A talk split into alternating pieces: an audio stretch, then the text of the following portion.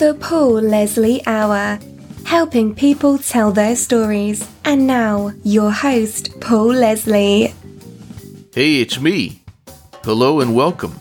We have on this episode of the Paul Leslie Hour comedian Brad Upton. His stand up comedy has brought him around the world and in concert with some of the biggest names in entertainment, from Johnny Mathis, Dolly Parton, and Smokey Robinson in the music world, to some of the greats of comedy like the Smothers Brothers and the late Joan Rivers. Upton has had countless television appearances, and he's sold out some of the top comedy clubs in the United States. He has a comedy album out. It's entitled Braduptonogood. All one word, Braduptonogood and it's been getting airplay on Sirius XM satellite radio, and you can pick that up anywhere you get your music. Last year, 2018, was a landmark year for him. He surpassed 6,000 performances. He also became a viral online sensation. This interview was filmed just prior to his performance at the Punchline, which is known as Atlanta's Best Comedy Club. I picked him up from the airport took him to his hotel room. We did this interview, which was also filmed. Just go to thepaulleslie.com if you want to watch it as well. Enjoy the interview with Brad Upton. I know I did. Hey, it's me. How are you? I'm well. Good. Hello and welcome to Atlanta. Thank you very much. The man we're sitting down with is Brad Upton. He is a stand up comedian. He's performed internationally He's one of those rare comics that you could say he appeals to everyone from 18 to 80. There's a clip on the Dry Bar Comedy Channel, two of them actually. One of them has 70 million views, another one has 40 million, and it's been called the most viewed stand up video ever. Shocking. No one more shocked than me. Because this has all been since June since these things got posted. They put that one on, the first one on, and it got 12 million views in two days, and and 33 million in about 10 days. So immediately a week later, they posted another one, and it went crazy too. Not as much as that first one did, but no one more shocked than me. I, I was just like, what is going on? Because the one that has 70 million, personally, I think the one that has 40 million views is way better than the one that has 70 million. But who knows? It's like a real virus. Who knows why it gets or how it gets passed around? You know what I mean? Yeah. But it's been it's been a uh, it's been an eye opening experience. What are you finding that this modern age, you know, on the the car ride over? By the way, I should tell everybody I picked him up from the airport, which that was a first. In that was nice too, man. I, I, didn't think you meant it when you first offered. I was like, "Does he really want to come pick me up at the airport?" That was very nice. Thank you. Well, my pleasure. I'm curious when you have that kind of exposure overnight. What's that like? I mean, it, we were saying in the car as I was going, as I was mentioning, that would be the YouTube and these different online sites. It's like the equivalent of being discovered on Carson. Oh yeah, it's exactly what it's like. I think those numbers. You know, somebody told me if you're on America's Got Talent, six million people see you.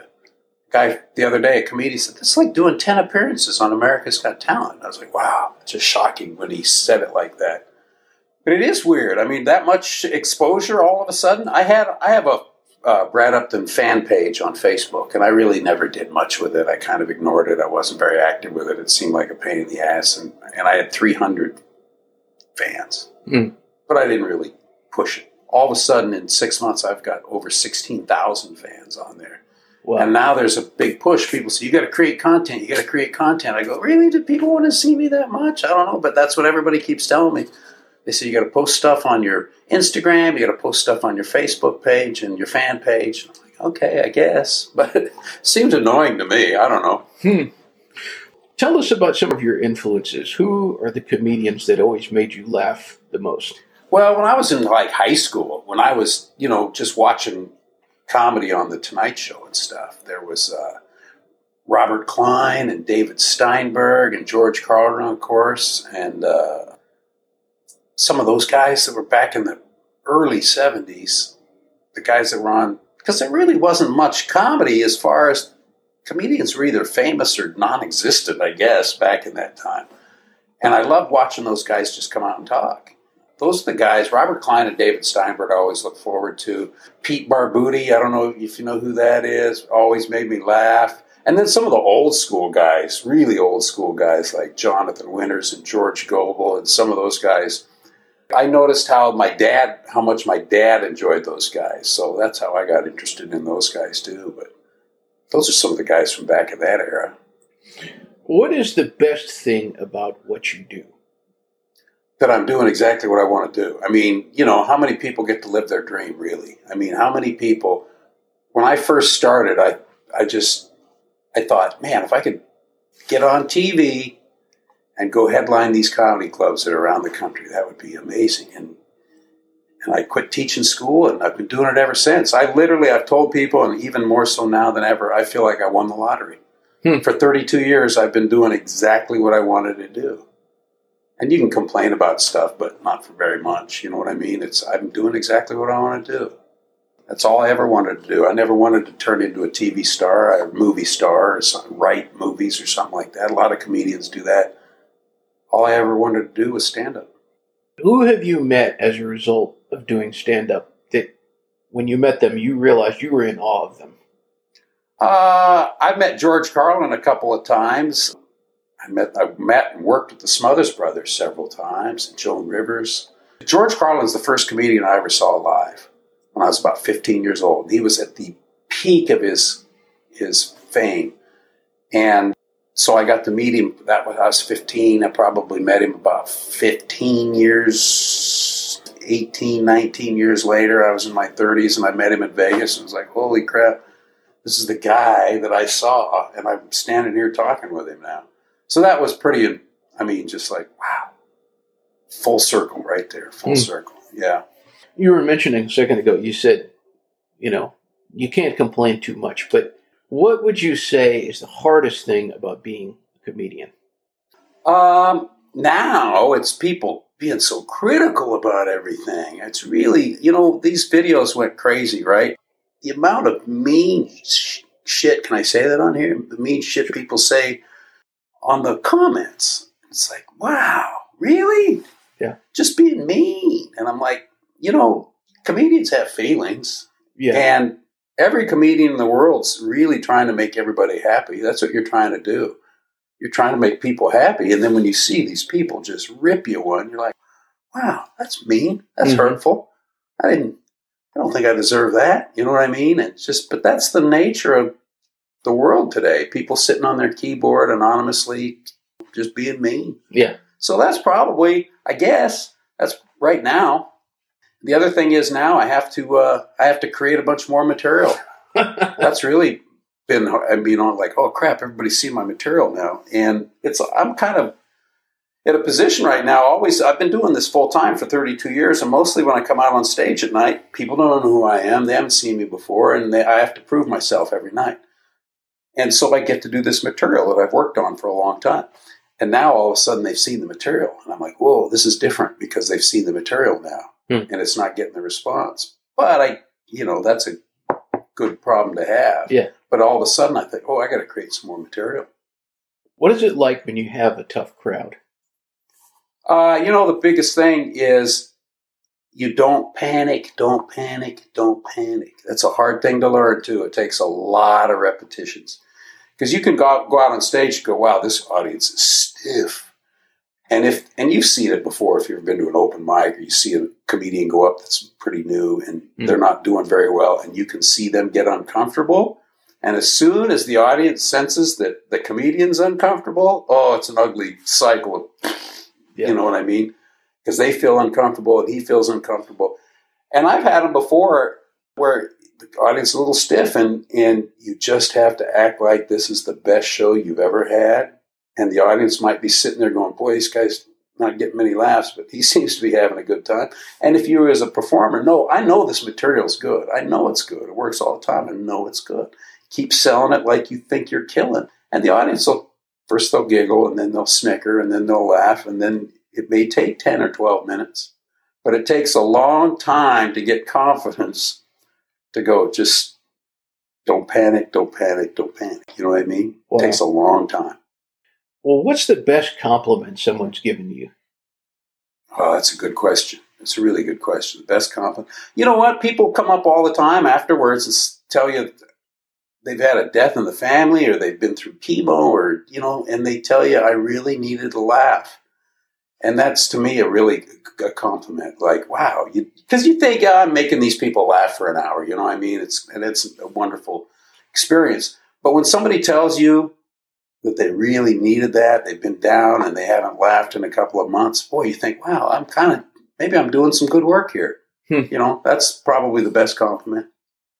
Do you have any kind of, uh, I guess you could say, goals right now in terms of like something you're aspiring or something that you're going out for? Well, you know what? It's kind of funny. Uh, uh, 2018 was the first year after 32 years in comedy that I conscientiously decided to work less. I'm just going to work less. I don't need to anymore. I've been doing. I've I had a nice resume before these videos went crazy, right? And uh, all of a sudden, I got these these videos went crazy. All of a sudden, I'm in demand. People want me to come everywhere, and I'm getting to work bigger venues and nicer, you know, little theaters and things like that. I'm like, well, I better go out and do it, do a grab while I can. But that was uh, that was kind of odd as far as suddenly not having any goals. Do you know what I mean? Like, Yeah. ah, I'm going to cut back a little bit. And now all of a sudden, I'm supposed to find out in the next few days if I'm doing America's Got Talent this this spring. Okay. So if all of a sudden I'm on America's Got Talent for a few weeks, then bang, my exposure goes up again. Yeah. But as far as goal stuff right now, I mean, I'm, you know, it was funny when these videos went viral, went crazy. I had all these comedians. This is what you need to do. You need to do this on your social media and do this and this. I go, I'm 62. There's no 10 year plan for me. What's my 10 year plan? I don't have a 10 year plan. If I was 40 or 35, there'd be a 10 year plan, but I'm 62 years old.